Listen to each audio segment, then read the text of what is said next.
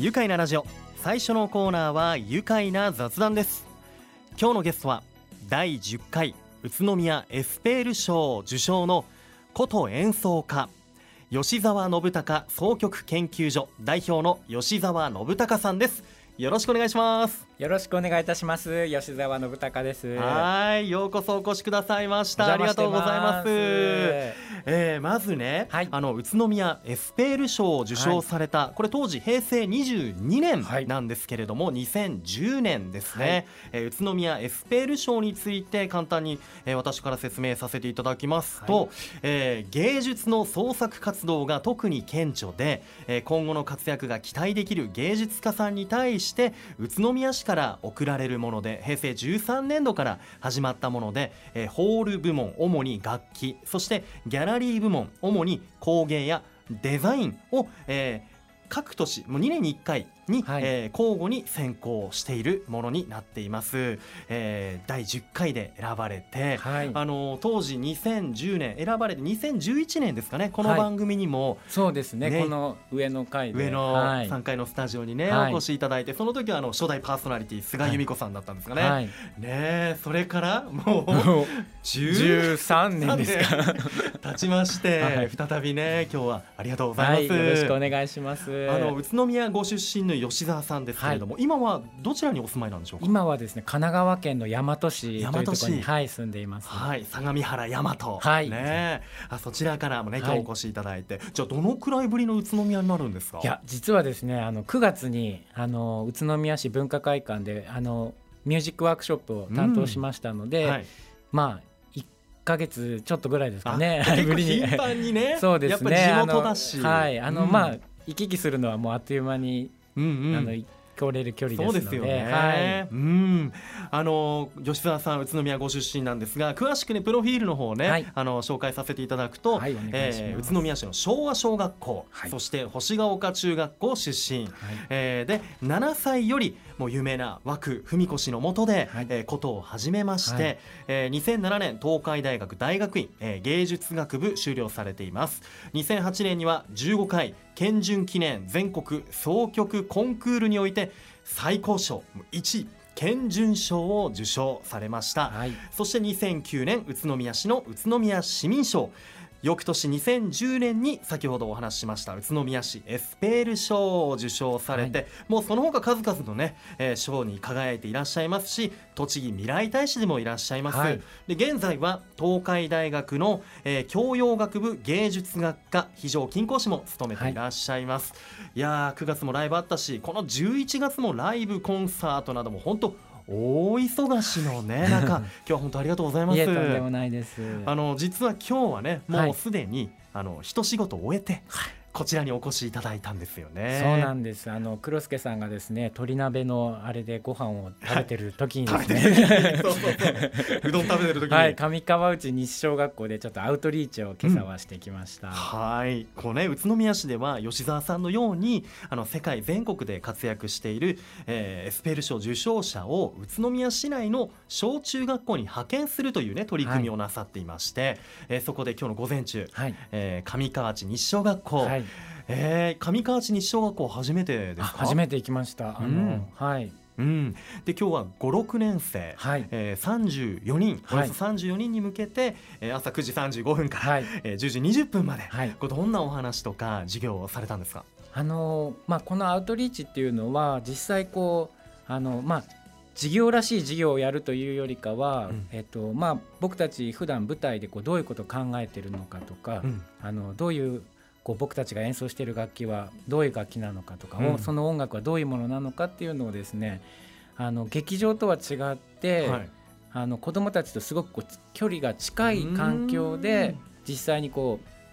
う演奏を聴いてもらって、うん、なおかつそこにまあお話を挟んで、はい、あの僕たちのこうなんでしょう携わってる分野のことを紹介する、うん、で、まあ、それがこう子どもたちにとっては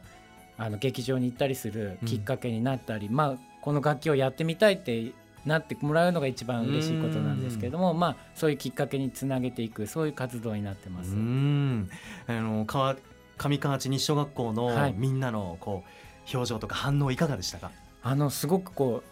これ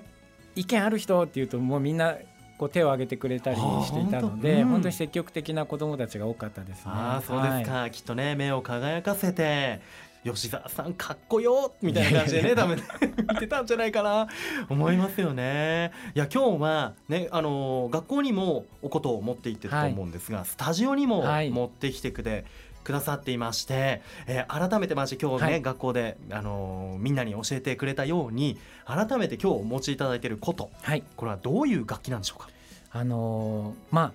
カヌーにですね、うん、あの糸が13本張ってあって、うん、そこに小さな宇都宮タワーが13個並んでる楽器っていうイメージしていただければいいんでしょうか。でもそんなこと言わずにあのネットで調べれば今出てきちゃうと思うんですけど、えー、でも確かにね、はい、カヌーカヤックぐらいの大きさでそこに弦が張ってあって、はい。確かに宇都宮タワーが、はい、13個。13個立っている。あれなんて言うんですか？あれは琴字って言います。琴の柱と書いて。は、はい、それを弦のこの下から潜り込ませてそうですね糸を、あの持ち上げるためにブリッジを使ってましてでこう糸にテンションがかかる、はい、ね、それで、うん、あの音の高さを作っています、はい、なるほど。えちょっと実際に、はい、えー、このじゃあ今琴がね、はい、えー、置いてあるので、はい、そちらの方にご移動いただいて、はい、これどうやって音を出すのかその高い低いとかできるのかをじゃあちょっと今ご移動いただいて、はい、えー、この琴の、えー、種類13弦といえばいいんですかね。はい、はい、さあ。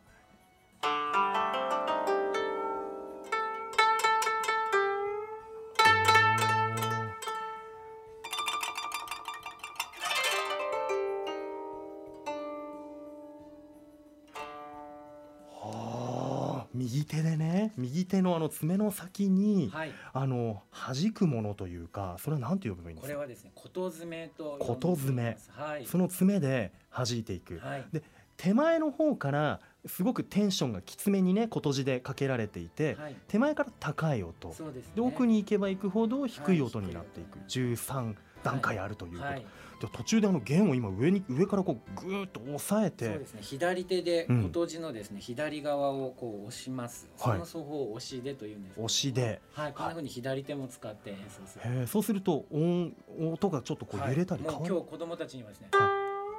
音の高さがどうなった？って聞くんですね。黒助さんどうですか？音の高さ。下がりました。いやこれは上がってます。っていうですね こんなふうに実際まあ押し出をするとどういう効果があるのかっていうのも、ね、押し出でそうか、はい、よりテンションかけて。はい。あ上がったんだ。そうなんです。気持ちも今ので上がりますよね。ね。こんなふうにこうお話を加えながら、まあ、実際僕たちが演奏している時に何を行っているのか、うん、その音楽はどういうあの情景が作られているのかとか、奏法が使われているのかっていうのを、はい、お話ししながらする、まあ、コンサートみたいなはい先生、はい、演奏している時ってどんどんなことを意識されてますか？いやもう特に何も考えてないですね。何も考えてない。あ とにかくもうですね。音の世界にというか表現気持ち、まあ、でも音とかはやっぱり聞いてるので、うん、あのやっぱり演奏する環境によってこう雰囲気っていうのはまあまるっきり違いますし、うん、あとはお客様の雰囲気も違うんですね。なのでその雰囲気によってあの影響を受けてるので、うん、まあその空間のことを空間を意識されて。なるほど。じゃあ今日はこのレディオベリーのスタジオの中で、はい、そうですね、ね、僕たち2人きりなんですけれども、はい、きっとカースピーカーとカーラジレディオとかスピーカーの前にたくさんの方いらっしゃるんで、はい、そこの辺も意識してもらいながら、私もあの意識を高めて聞かせていただければと思うんですが、今日はじゃあ、えー、1曲ここで生演奏披露いただきたいと思います、はい、えー、吉澤さんぜひ曲紹介お願いします、じゃあレディオベリーという曲を演奏します、えー、お願いします。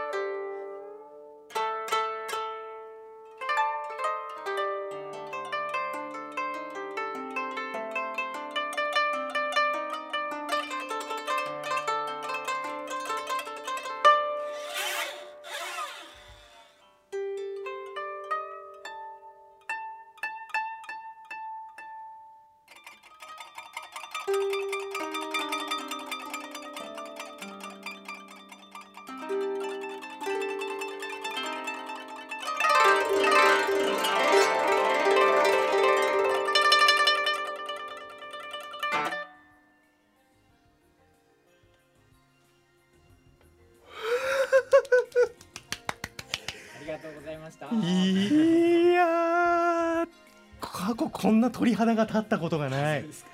鳥だけに今日朝。そうです。鳥鍋うどんをね。いやじゃあお席の方にお戻りいただいて、はい、いや素晴らしいものを見せていただきました。感動的だしそのレディオベリーの曲ということで、はい、もうの激しさもあったんですけれどもとてもその中に儚さと美しさとレディオベリーってこんな美しいイメージだったんですねそうなんですあのちょっと今日のこのあの 黒助さんとのセッションと思って、はい、ちょっと即興で今作って演奏してみました。即興でしたか。はい。いや本当奏でる姿も美しいし。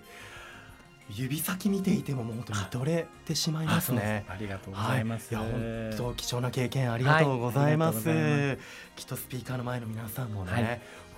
てなったと思いますよ。いや本当生演奏ってやっぱ素晴らしいですね。そうですね。うん、あのやっぱりこう実際にその空間にいると、うん、あのこう振動が実際あの音っていうのはこう音の振動で伝わってるものなので、うん、やっぱそれを感じ取ることができる、はい、はい、ものなのでやっぱ生で演奏するってことはいいことだと思います。いや、はい、本当ですね。あの弦を上から押さえるあの、はい、所作は何て言うんでしたっけ？押し出です。押し出？はい、押し出をね。惜しげもなく何回も披露してくださって、ね、もうやっぱ上がりますね。テンションがね。ね音の高さとともに、はい。いやとても心地が良かったです。ありがとうございます。あの実際にこのこと、はい、ねあの奏というね呼び方を、えー、古くからする楽器ですけれどもこの奏楽器のこの魅力というと、はい、どんなところでしょうか？そうですね。あのやっぱり音色が美しかったりこう見た目ももちろん美しいんですけれども、美しいだけではなくてあの激しさもそこにこう持ち合わせられることができる。もちろん綺麗な音色をこう静かに聴かせることも大切なんですけれども、あのそれこそ違う楽器ですとか違う分野の方たちと一緒に何かを作ることも可能な楽器ですし、あのそういうところがこうやっぱ魅力ですし、うん、これからもっともっとこういろんな方にも知っていただける機会を作れる力になる部分じゃないかなと思ってます。うん、なるほど。いろんな、まあ、可能性もあるし、はい、いろんなジャンルの方とこう共演してもその琴の良さも引き立つし相手の楽器の良さも引き立てる、はい、そんなこうこう演奏会とかリサイタルとかでは、そういう役割でもあるんじゃないかなというふうに感じます。さあ改めまして愉快な雑談。今日は第10回宇都宮エスペール賞を受賞しました、えー、そう琴演奏家吉澤信孝総曲研究所代表の吉澤信孝さんをお迎えしております。また生演奏のねこう余韻に浸っていますけれども、はい、今またこれ BGM で、はいえー、流れている曲もこれもあのエスペル賞に関係している。そうなんです、はい、あのこれはですね、えっと、エスペル賞の確か第4回の受賞者の方だったと思うんですけども、はい、名倉明子さんというあの宇都宮出身の作曲家の方が、うん、琴のあの独奏のために作ったソロですね。ソロの音楽のために作った「人村すすき」という音楽です、ちょうどまあ秋の,、あの人村すすき。あの生け花のですね、はい、あの生けるその何でしょう生け方だそうなんですけどもそこからヒントを得て作った音楽になっています。うん、わまたこの今の時期にね、はい、聴きたい曲だし合いますよね。はい。いやそれを聞きながらねお話またね聞いていきたいと思うんですが吉田さんがおこと始めたのは7歳頃とのことで、はい、これどんなきっかけあったんでしょうか？あの僕4人兄弟でして、はい、あのまあ、妹たちが最初におことを習って、うん、その後にあの僕もあのついて行ってそのまま習うっていうはい、形で習いました。妹さんの方が先だったんですね、はい、そうなんです。へじゃあお兄ちゃんもやってみなよ、みたいな感じで。そうですね。もう本当にやりたいとは言った記憶はないんですけれども、はい、まああの座らされて、うん、あのやらされてたって感じですね。その少年時代ね、はい、えー、昭和小学校に通っていた頃、はい、ねあの枠先生もうね枠先生というともう本当もううん、もうあのとても有名なね、はい、ことの先生だと思いますけれども、はい、そこを指示して、はい、ね行っていたということでその頃の思い出というとあの野球もやっていたそうですよね。そうなんです。あの少年野球。はい、うん、もうやっぱ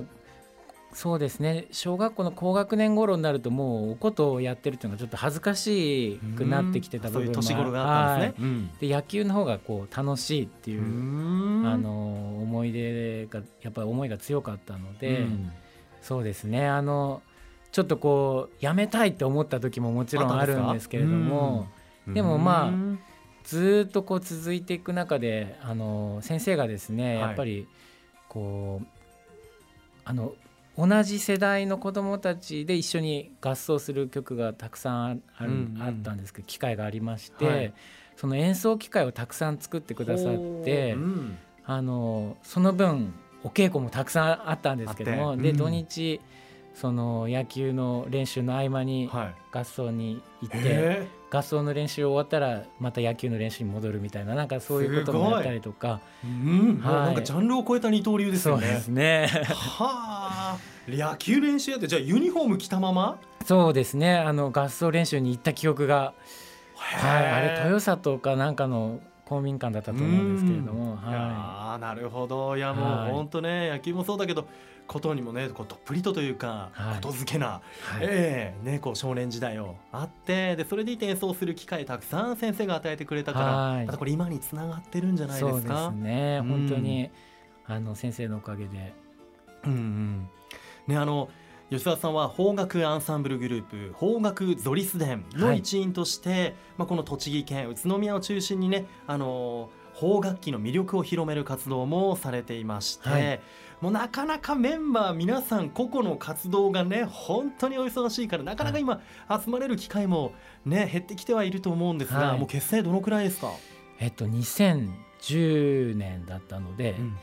もう13年ですね。うん、13年ですか、はい、ねあの尺八の福田筑山さんとかね、はい、前川智さんとか、うん、あの子供の頃から、うん、あの一緒にお琴をやってて今は尺八吹いてらっしゃるんですけれども、えー、なので本当にその当時一緒にあの二重奏合奏したりとか、はい、してました。あじゃもう本当幼馴染のようなそうですね。邦楽ゾリス伝のね、はい、前川智さんもいたり、はい、お琴のね、はい、そっかまた近々みんなのこの音色っていうのをこう奏でる時っていうのは聞かせてもらえる時はあるんでしょうかね？そうですね。レディオベリーさんが主催で講演してくださったらもうぜひさせていただきたいと思います。愉快なラジオでね企画したいですよね、はい、ぜひね。うん。いや本当ねあの今日行われていたエスペール賞受賞者学校派遣事業というのが、今日3回目だったんですけれども、はい、えー、9月から2月の間に全部で9回行われましてまあ、過去にねエスペル賞に輝いたさまざまなジャンルのアーティストの皆さんが宇都宮市内の小中学校に来てくれるということでもうほんと子どもたちにとっては現代のもう現在進行形のこの芸術文化に生で触れられる貴重な経験になりますよね。はい、であの吉田さんは来年の2月にも、はい、えー、あるということで今度は岡本北小学校を訪れるということで、はい、岡本北小のみんなもね楽しみに首長くしてね待ってるんでしょうね。うんいやあのまたね本当に活動もたくさんね多岐にわたってあるんですけれども、えー、ぜひあの今後の予定などもここで聞かせていただければと思いますが、はい、そうですね。あの今月はですねえっと10えっと26日に、はい、えっとフィンランドの、うん。あの作曲家が、えー、琴と弦楽四重奏のために作ってくれた音楽をあの世界初演するリサイタルを、えー、します。はい、あと28日がですね、うんえー、とそれは、えー、俳優のですね城春彦さんをゲストにお招きして、うん、まあ、朗読劇と,、えー、と邦楽器のアンサンブルによる、うん、あの舞台を初演します。それで、えー、と20 12月1日がですね、はい、その、えー、アンサンブルまほろばというあの邦楽ゾリス伝でも一緒に活動している三味線の本庄秀次郎さんと、うん、あのの他の、えーと、邦楽器尺八ですとか、お囃子とかのメンバーと一緒に作ったアンサンブルがありまして、はい、その定期公演が12月1日にあります。11月12月と、はい。ね、吉沢さんのねこう生演奏を聴ける機会がたくさんありますね。はい、いや本当あの先ほど言ったフィンランドオールフィンランドプログラムでフィンランドとまたお琴の曲がこうクロスするっていうところもね、はい、本当面白いと思いますので、はい、ぜひあのチケット今公式オンラインストアで発売中ということで、はい、えー、吉澤さんの公式ホームページ見てみてください。はい、お願いいたします。さあということでねもうお時間になってしまいました。早いですね本当あのこれからもね、はい、素敵な音楽を我々のもとに届けてください、はい、ありがとうございます。ありがとうございます最後にこのワードで一緒に締めたいと思いますよ、はい、おことで愉快な宇都宮一緒に行きましょう、せーのおことで愉快な宇都宮。愉快な雑談今日のゲストは第10回宇都宮エスペール賞受賞の琴演奏家吉澤信孝総曲研究所代表の吉澤信孝さんでした。ありがとうございました。ありがとうございました。住めば愉快な宇都宮